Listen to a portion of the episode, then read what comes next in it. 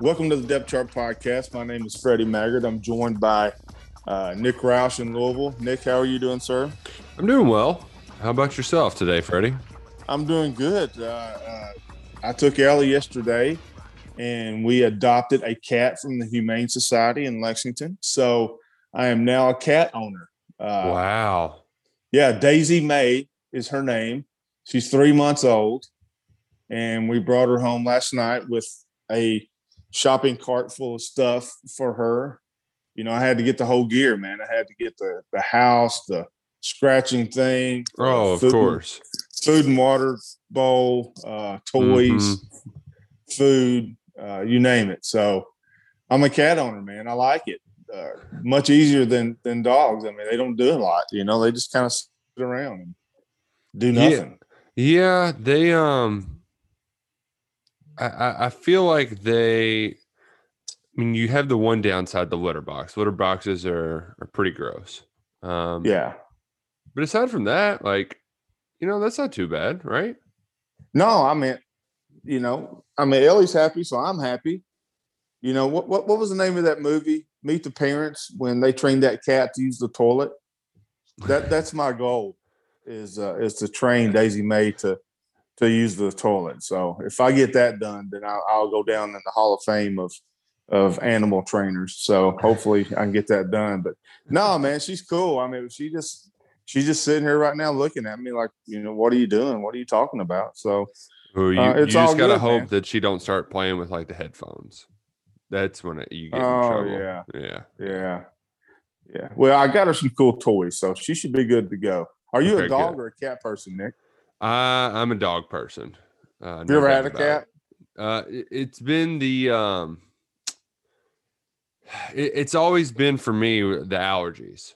Allergies don't do well for me. Yeah. So yeah. So that's why it's never been a something that I've done kind of deal. You know? One thing before we get into football, talking about cats and dogs and Humane Society. Adopting a pet is a process, man. I mean, it is a serious process. They are going to give it to just some jackaloon, you know. I like that, man. I think that's awesome. I had no idea it was that detailed of a process. So I liked it. I think it's great that the animals are given to folks that can provide a good home, and I appreciated the thoroughness of the Humane Society, and I actually made a little donation to them yesterday. So. I'm all in. So I'm a cat man now, Nick Roush. So nice. Yeah. My life has changed. The next topic I want to get to is the time of year when a lot of folks are sending me tape, video, film, whatever of prospects to evaluate, right? And I like to do that, and I never turn anybody down. I always give my honest opinion, and I get several. You know, sometimes several a day that people want me to take a look at. Mm-hmm. But here's the deal. If you send me video of shorts, T-shirts, 7-on-7 with a little goofy bicycle hats, I ain't going to watch it. I'm not going to, and that's not to offend anybody, but I ain't going to watch it. It's not worth my time because – not real football. Well, the quarterback takes a drop, and he's got 4 seconds to make a read, make a pass, right? Mm-hmm. What is the threat there? That the buzzer is going to be too loud after 4 seconds and hurt his ears? You can't evaluate a quarterback, in my opinion, at the level that I like to evaluate players if it's not real football. Because if there's no threat of the rush, you can't see the quarterback avoid the rush, scramble, and you can't see that. Then it's just you can't do that. I've seen quarterbacks that are all Americans in 7-on-7 and routes against air and all that. Now you put a pass rush against some of these guys, they couldn't play dead in the Western. So Same way with receivers. I mean, what's the threat? You don't have a Melvin Johnson type player over there that's going to run through your ear hole. So there's no threat there. I've seen receivers that on the track and in routes against the air, et cetera, you know, are legit 4-4 guys. Now you put somebody bumping them at the line of scrimmage where they have to beat the corner off the line of scrimmage to get into the route and then go over the middle where there's a threat of a use of Corker or a Melvin Johnson or a Travis Tisdale out there. Mm-hmm. It changes the game. So, and then same with one-on-one pass rush and all that. It's just not, you know, so listen, I appreciate all film that you sent and I will watch and I will give my honest assessment, but please make sure that film is in pads in a game from high school. I just refuse to watch the other stuff. I'm sorry. And I would like to add that I will not watch any film because as much as I like to think that I know football, my opinion, just ask your coach. Right? Yeah. Oh yeah, absolutely. Your coach knows much better than me. I'll do some kid who's, you know, Kentucky's recruiting just because it's kind of fun, but I don't watch that much high school film. I don't, you know, I will say, Freddie, I still remember my first UK practice back, and this is when Joker was coaching, and I was just shocked by the speed, the size. Well, hell, that wasn't even comparable to what they have now. So my perspective on size, speed, all that, it's been, I've been out of the high school game for so long. It's a little skewed, you know. I'm used to watching SEC football, which is basically like NFL football. So it's gotten a little bit more difficult for me to tell, you know, especially if kids are playing kind of small school ball and you know, it's just you have to project. Yeah, you have to project. You know, with Josh Allen, you know, he was a 218 pound hand in the dirt defensive end. You had to project with that frame. You know, you had to project him at 250, stand him up at that jack linebacker position, and then evaluate. I mean, it goes across the board for every position like that. And I enjoy evaluating tape. I mean, I really do. Mm-hmm. But I just can't do the shorts, t-shirt, and bicycle helmet circuit. It just I get nothing from it. So if you're gonna send me tape, send me actual football game tape. And, mm-hmm. and I'll look at it, but I had to nip that in the bud. I couldn't do it anymore, man. So just wanted to get that out there. Spring practice is getting ready to start up, Nick. Mm-hmm. Everybody's guilty of this, of putting out pre-spring practice depth charts. Yep. But let's be honest, that's clickbait because it's all guesses. Mm-hmm. There are sure starters. Now you can Sharpie in Chris Rodriguez, Darren Kennard, Luke Fortner. We're just talking offense today about spring practice. Mm-hmm. Luke Fortner, Darren Kennard, Chris Rodriguez, Josh Ali, Wan'Dale Robinson. Even though I want to watch him in the blue and white. Other than that, I mean, Justin Riggs / Keaton Upshaw. You can Sharpie those guys in, but there are going to be some critical position battles in spring practice. Now, I will say this, and I'm the world's worst about it, so I'm talking to myself here. I'm not talking to anybody else. We can't get ahead of ourselves in spring practice, mm-hmm. especially on the offensive side of the football, because it's going to be a lot of install. It's going to be a lot of learning the system. It's going to be learning how to huddle. It's going to be learning how the plays come in from the sideline or the press box. And it's going to be a total different operation. So there's a lot of things that's going to have to be learned before you can really see what's going to happen with that offense. And I will say this as well. College football has changed so much since I played. Used to be, Nick, spring practice was when, okay, that depth chart was set. I mean, if you're not in the top two after spring practice, then you're not going to be in the top two starting fall camp, which led to the game. It's different now. College football is a year-round cycle. It's a year-round process. So the team is right now in winter workouts where they can also meet with their coaches and do system install. We're talking offense here. Leading into spring practice, then you get, 15 practices or so? and then it's culminated with the blue-white game. All right. Used to be that was it until fall camp, but that's not the case anymore. You have winter or summer workouts, which have always been there, but it's different now. Coaches have certain times during the year and a certain allotted amount of time to do hands-on coaching during the summer months leading up to fall camp. So you get the evaluation process of spring practice, then you get the evaluation process of summer workouts with the coaches when allowed. That leads into fall camp. So it's a process. So I'm going to have to talk to myself down about getting overly excited about a player at a position, overly excited, overhyped, overplay certain decisions that are made or personnel moves, because it's easy to fall into that trap, and I am the world's worst with it. So I'm going to try to not do that this spring. Yeah, but we're going to get carried away at some point. Yeah, absolutely. Just, it's inevitable. But to your point though, Freddie, it is going to be a spring that's what's the word I'm looking for? Productive. Yeah, like I don't know how much we're going to get out of them learning the playbook. So I'll just be interested how the kind of it'll be new for all of us, because over the last 4 years, it's been kind of same old, this changing it up, just the vibe from it. That should be exciting. It really yeah. should be, just to have something different, having something new. And that should change up the way that they practice than what they've done the last 4 years, I'm as interested in the process as I am the result of how plays are going to be signaled in.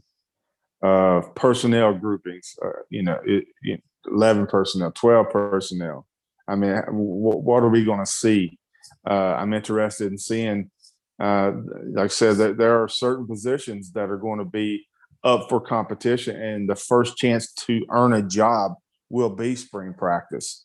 And those positions, I mean, we've talked about it before, and I think the buildup, the anticipation of a quarterback competition is new for us. We've not had that in a few years. So that is exciting, that leading into spring practice. And we'll start with that position, because we'll just talk about the positions that are up for competition. First and foremost, at quarterback, you have Bo Allen, and then you have Joey Gatewood. One of those two could separate during the spring, but not likely. Because they're going to be doing a lot of install, a lot of learning the system, learning the plays, and I think especially with the Penn State transfer Levis, it's going to fall. The quarterback competition is going to bleed over into fall camp. We'll see from that point, but it's going to be fascinating to me to watch Bo and Joey compete for the job, because they're going to be asked to do things that most likely they've never done before. Little things, hand and arm signals, possibly, I don't know, hand and arm signals from the sideline. Because you got to remember, Cohen's coming from the National Football League, where the offensive coordinator and has a microphone that goes directly to the quarterback's helmet. That's how you call plays. Mm-hmm. Well, you don't have that microphone in college. You don't have that speaker system from coordinator to quarterback's helmet. So how are those plays going to get onto the field? And then Bo and Joey are going to have to learn what a huddle is. And, it's not been used in a while. Huddles when the quarterback, the offense gathers behind the line of scrimmage. The quarterback comes in, calls the personnel formation play and snap count. They break and go to the line of scrimmage. It's a new concept, but little things like that. I want to see who handles that the best. But yeah, quarterback is, anytime you have a quarterback competition, spring practice, the interest in spring practice automatically elevates. Oh, definitely. And it goes back to some of it's just like, I would like to see them pass the ball some, like that'd be fun, just something different. And also just to hear from Bo. I mean, he's never even stood at the podium, So we've not heard a lot from Joey either. Exactly. So man, it's just all new. There's a lot of newness to it. And like you said, the newness is going to generate excitement.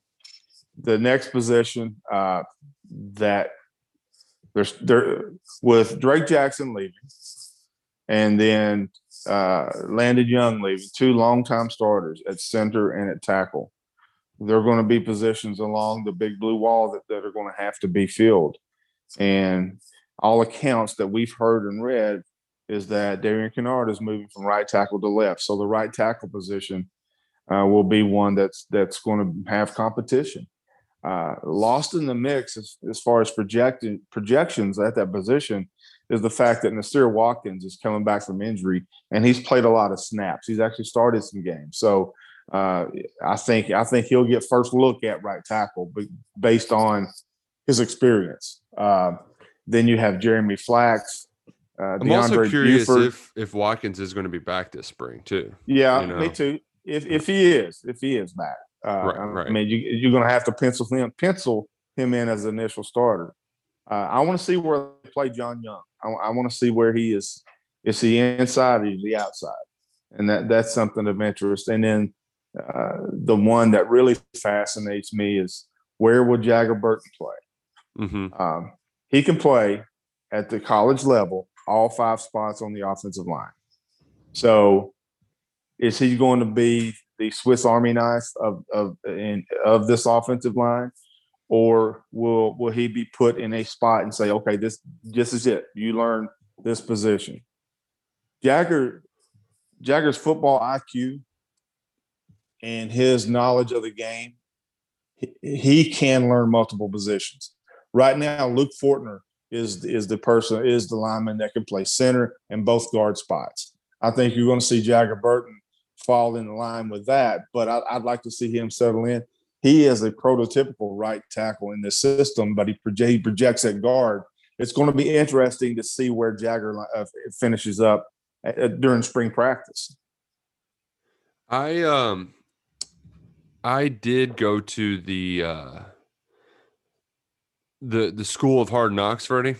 If y'all didn't know, went to the School of Hard Knocks, and at that school, I learned that pretty much all especially Wolford, when he was talking, versatility is very important for an offensive lineman. However, yes, it is. That's like you know, crawl before you walk, right? Or, yeah. I'm learning that right now. Almost got a walking baby. He's close. He's not there all the way yet. But he's crawling, and Jagger's got to crawl first at one spot. They'll start to let him walk around, you know, after the spring. But you got to figure out one spot right away. Freddie, those first few weeks of, you know, the practice for those freshmen, like it's there's so much adjusting going on.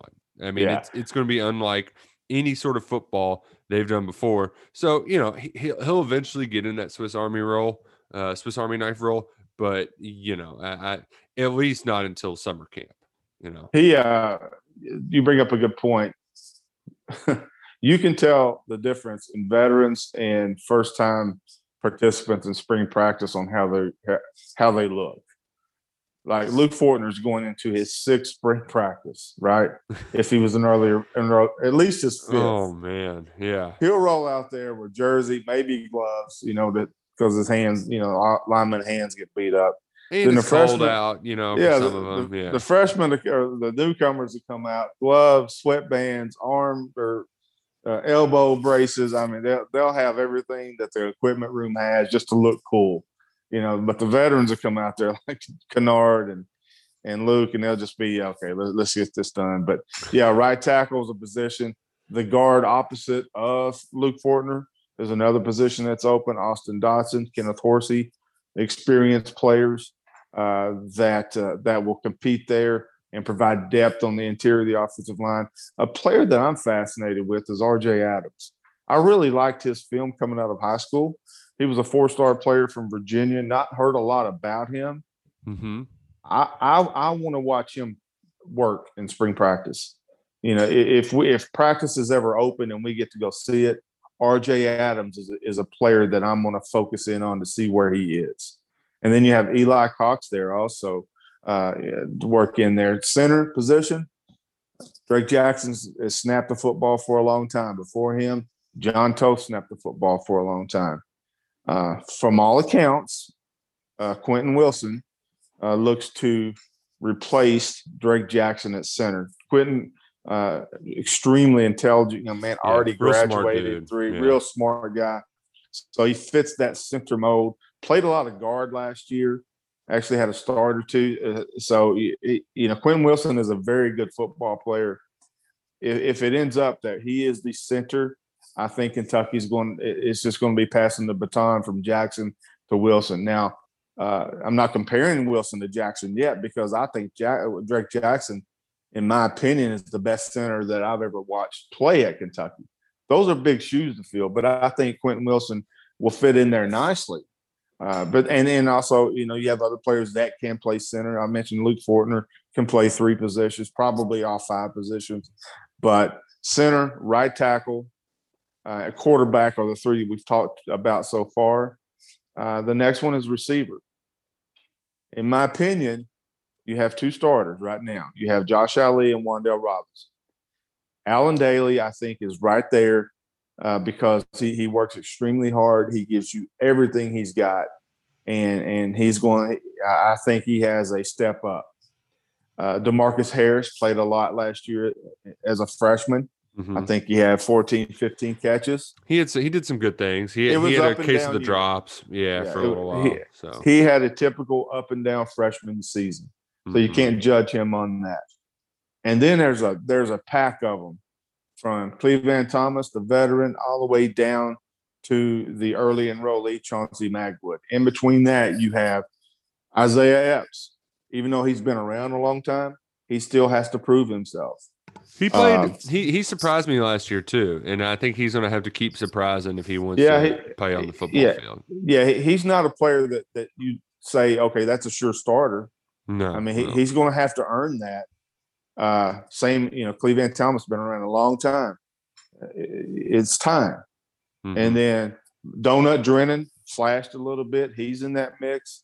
Ernest Sanders, Isaiah Cummings, Tay-Tay Crooms, Mark Stoops mentioned him. Mm-hmm. So there is a bunch of receivers that are going to have to one or more than one are going to have to separate from the pack. Now, who would that be? I don't know, because there's some very skilled rookies coming in for the summer that are capable. So, right. Receiver now is the time where they get all the shine, and you've got to establish yourself near the top of the pecking order because there's some dudes coming in now. There are some dudes. Guys going to be walk into a one spot? No, but this is the time to we talked about previously. It's a nice little tryout for in front of your new offensive coordinator. Go make the most of it. Yeah, because Cohen's going to have to make a decision during fall camp. Am I going to go with talent that's inexperienced, or am I going to go with veterans that aren't as talented but have been around a while and have played in games? So I think obviously the quarterback position is the key. But as the receivers go, I think Kentucky will go offensively because it's just not been there. Let's just be honest about it. It's not been there in recent years. So very much a position to keep your eyes on is the receivers because, man, it's there's a bunch of them. And that is also a position I think if a player does not – in spring practice in the two deep, you could see some transfers out of that room. Oh, you will. I'm fairly confident of that. Yeah. The last thing about spring practice for the offense, for the veterans, it's going to suck. I'm just going to get it out there because you have players, Darian Kennard, Chris Rodriguez Jr., Luke Fortner, Josh Ali, have proven themselves for many years on the game field. There is game tape on those guys excelling in the Southeastern Conference. Normally, this would be a spring where they take a step back, they put in some work, but let the rookies take over, right? Let the rookies get reps and see where they're at. But since Kentucky has a new offensive coordinator, they're not going to be able to waste reps like that. All the veterans are going to have to get in there. Now, I do think there will be a pitch count on Rodriguez. They're not going to let him get hit. No, he'll get some good looks with the offense, but you're not wanting to, you don't want him to take unnecessary hits. But there are going to be team periods where you're going to go ones on ones, and it's going to be full go live. And you know, because Cohen's going to have to see what he's got. What are the tools that he has in the tool bag that he can use, because you know to enter summer, to enter fall camp. So there's going to be a lot of live action with those ones. For several of the players, it wouldn't be the case if there wasn't a new offensive coordinator. And when I had a lengthy conversation with Luke and Max a few weeks back, Luke, he kind of alluded to it, like, yeah, it's kind of weird, you know, I've got to try. I mean, he didn't say it exactly, but it's like, I kind of have to try hard again. You know, it's exactly, just, it's, you had your spot. Now it's like you've got to go out there and prove it again. Yeah. I mean, that even goes for the, you know, the surefire start, Justin Rigg, Keaton Upshaw. You know, we've seen them. We've seen Darren Kennard. Darren Kennard's an All-American, top returning offensive lineman in college football. Chris Rodriguez, top returning running back in college football. Luke Fortner. I mean, these guys have proven themselves. But in order to establish timing and rhythm with that offense and to get a true evaluation, they're going to have to go full go, and that's something that would not have been the case until the new offensive coordinator came around. Right. Next item, Nick, this is non-UK related. Oh, a player that I absolutely loved in 2020 has hit the transfer portal. Keon Henry Brooks, running back from Vanderbilt. Oh yeah, who I thought was spectacular. That guy, one of the better. He was so aggravating, Freddie. One of the better all-purpose running backs in college football, in my opinion. Now he wasn't on any lists or charts, but you know, this is my opinions are weird. So that's a big time transfer in the SEC, and that also changed. Well, I mean, it's Vanderbilt. It changes their trajectory. Yeah, because he's their best player. A big percentage. Yeah, he's their best player on the team. Now he's gone. You know, let's, for Kentucky's hopes, you know, hope it's not South Carolina or Missouri or a program like. Hope he goes outside the conference, because he's a player. Even though he's at Vanderbilt, I was not looking forward to seeing him on the opposite side of the field. Well, I am happy, but also it makes you wonder, like, you know, I thought that Clark Lee addition at Vanderbilt, it made sense. It checked out. The guy had a lot of success at Notre Dame. Maybe he could make a good culture there. Kind of striking that despite making what was seemingly the best hire possible, that Keon Henry Brooks is still like, I'm out of here. Yeah, and if you remember back when Derek Mason, you know, was first fired, you and I talked about it, and I said, Henry Brooks is gone. I mean, he's gone. He's going to find a new home, and he's going to be a star in college football. It'd be interesting where he goes. So hopefully it's outside the SEC, right? Because I'm really not looking forward to seeing him two more times. I mean, I think he's that dynamic. I think he's that good, Nick Roush. I mean, it's a name that people probably aren't familiar with unless you watch Vanderbilt. But Keon Henry Brooks, in my opinion, was one of the better running backs in the conference, and I don't think it's close. Last topic, Nick Roush. Recently on social media, I've been posting a lot of old pictures. Oh, they're great, marvelous pictures too. Yeah, the reason about that, I'm not a glory days guy. I mean, I that's not me. But there's, you don't a lot like of Bruce talk. Springsteen? No, a lot of talk about uniforms, you know, logos, etc. So I'm a uniform buff. Right. Mm-hmm. I love studying, evaluating, and analyzing and comparing uniforms. So what I did was, you know, during the era that I was at UK, and, you know, about a 15, 20 year era, uniforms are virtually the same. Mm-hmm. So I wanted to point out a few nuances and a few trivia questions per se. Like the picture I put up of All-American Oliver Barnett, defensive end, defensive tackle. The last year that Kentucky had the cat paws stickers, which I think are beautiful, by the way. Pretty cool. I feel like the using the stickers in general is kind of dying out of college football. I don't like it. Has. It's like you got Brutus. I guess Florida State still does it. Does Michigan still do it? Michigan, Florida State does it. Ohio State. I can't. Ohio State, Clemson does it. Does LSU? Does it. No. LSU never has. Georgia used to. Yeah, Georgia did the dog bones. They got rid of the dog bones? Yeah. Oh, man. So the stickers, the merit stickers are dying out. Yeah. But the last time Kentucky had merit stickers was 1989. And the player that had the most was Oliver Barnett with 60. So that's an interesting factor. That's why I put this picture up. And then Christian Ault. This is my annual Christian Ault deserves to be in the UK Hall of Fame. Yeah, I love this Brent every year. 462 tackles at Kentucky. The only player that has more tackles than Christian Ault is Jim Kovacs, and he had over 500. Put it this way. We were talking about Mike Edwards being the best safety ever, and he it took him into his senior year to get over 300 tackles, albeit a different position. Mm-hmm. But that's a measuring stick there. 462 tackles is a number, Nick Roush, that will never be surpassed ever. No.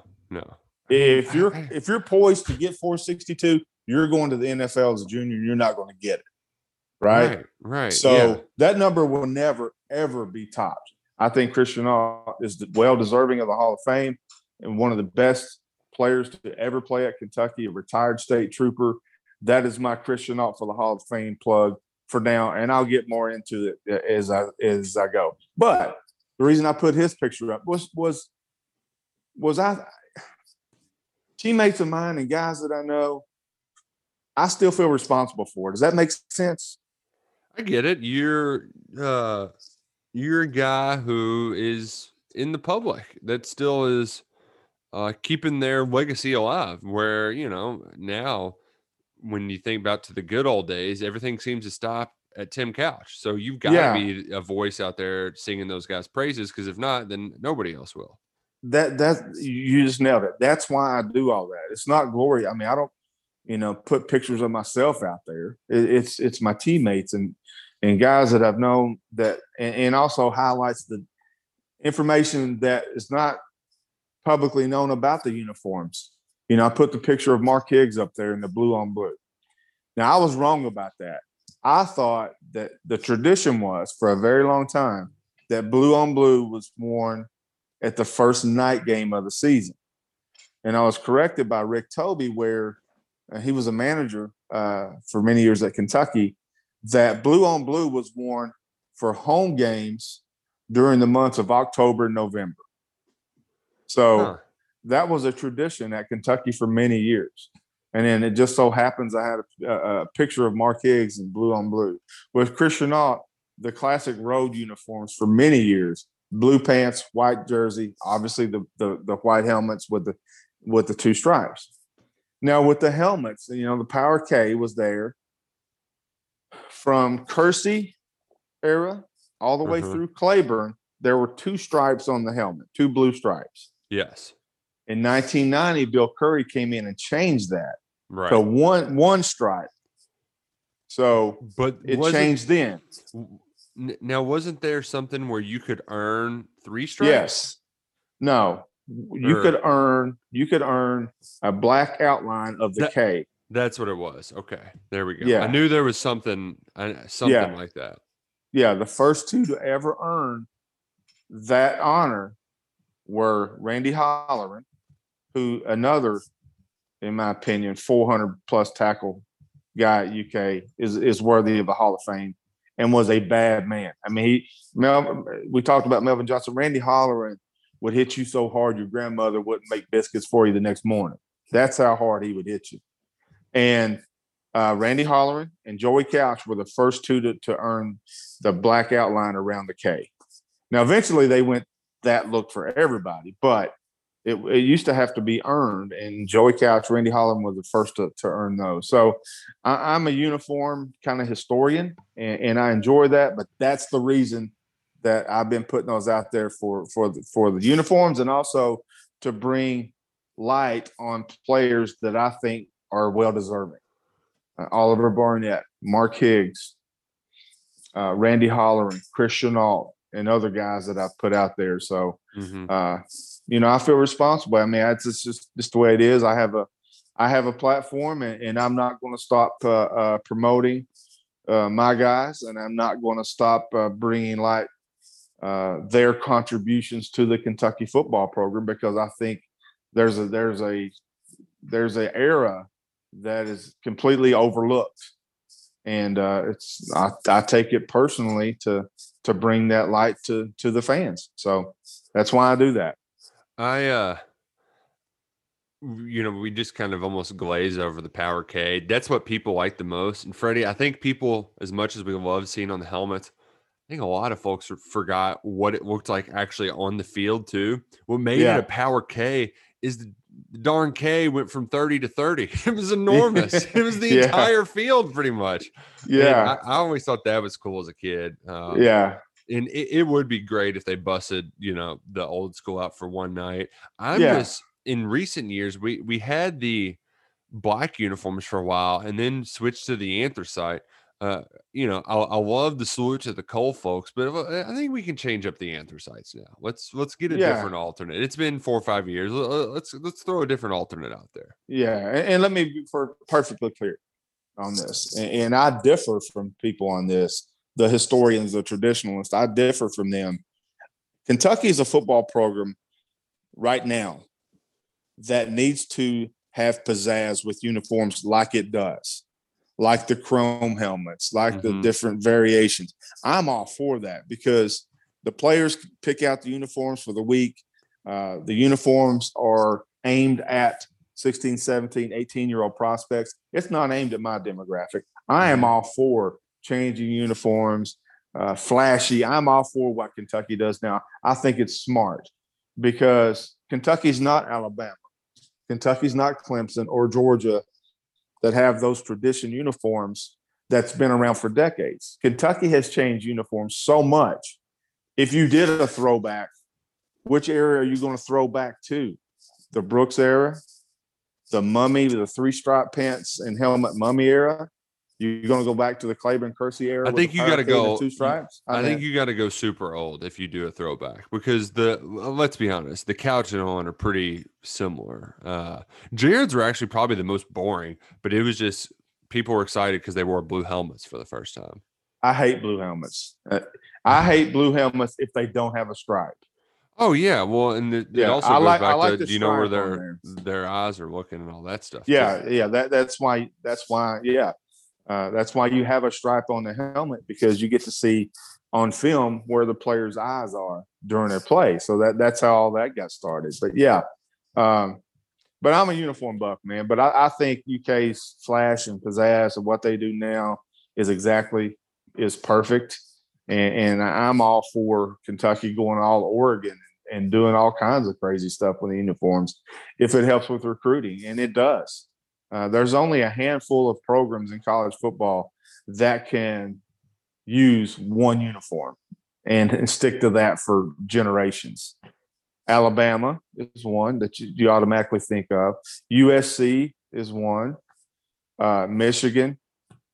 Clemson has had the same uniforms. Georgia, even though they changed up for a little bit. Georgia did, and people did not like that, and they went back to the traditional look. So I'm all for what Kentucky does now, but I also want to show appreciation of past and history, and that's why I've been doing that, Nick Roush. Well, we appreciate you doing it, especially on Throwback Thursday. That's why I had to throw up a picture of you on the Facebook page today, Freddie. Oh, really? I've not seen it. Yeah, had to do it, huh?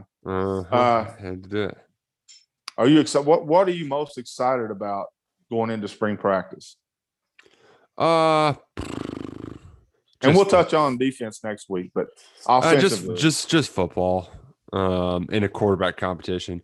It'll eventually get annoying at some point, but when it's brand new And it's fun. It's exciting. And right now we've only got two guys stealing the show. There's going to be a third guy to inject even more juice into it this summer. So I love it. I absolutely love it. Even though at times it can be in previous quarterback competitions, Freddie, they kind of annoyed me because I felt like there was one person that was obviously better than the others.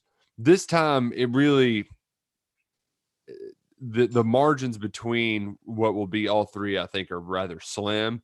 And it's not like if one guy wins it, you're worried like, oh no, if he's winning, what does that mean about the rest of them kind of deal? Like no offense to like Gunnar Hoke, but like that dude, he was a fine backup, but he was not going to be a starter in the SEC. That was kind of where I was the last go around where we had one. This time I'm genuinely excited to see what these guys can do in this offense.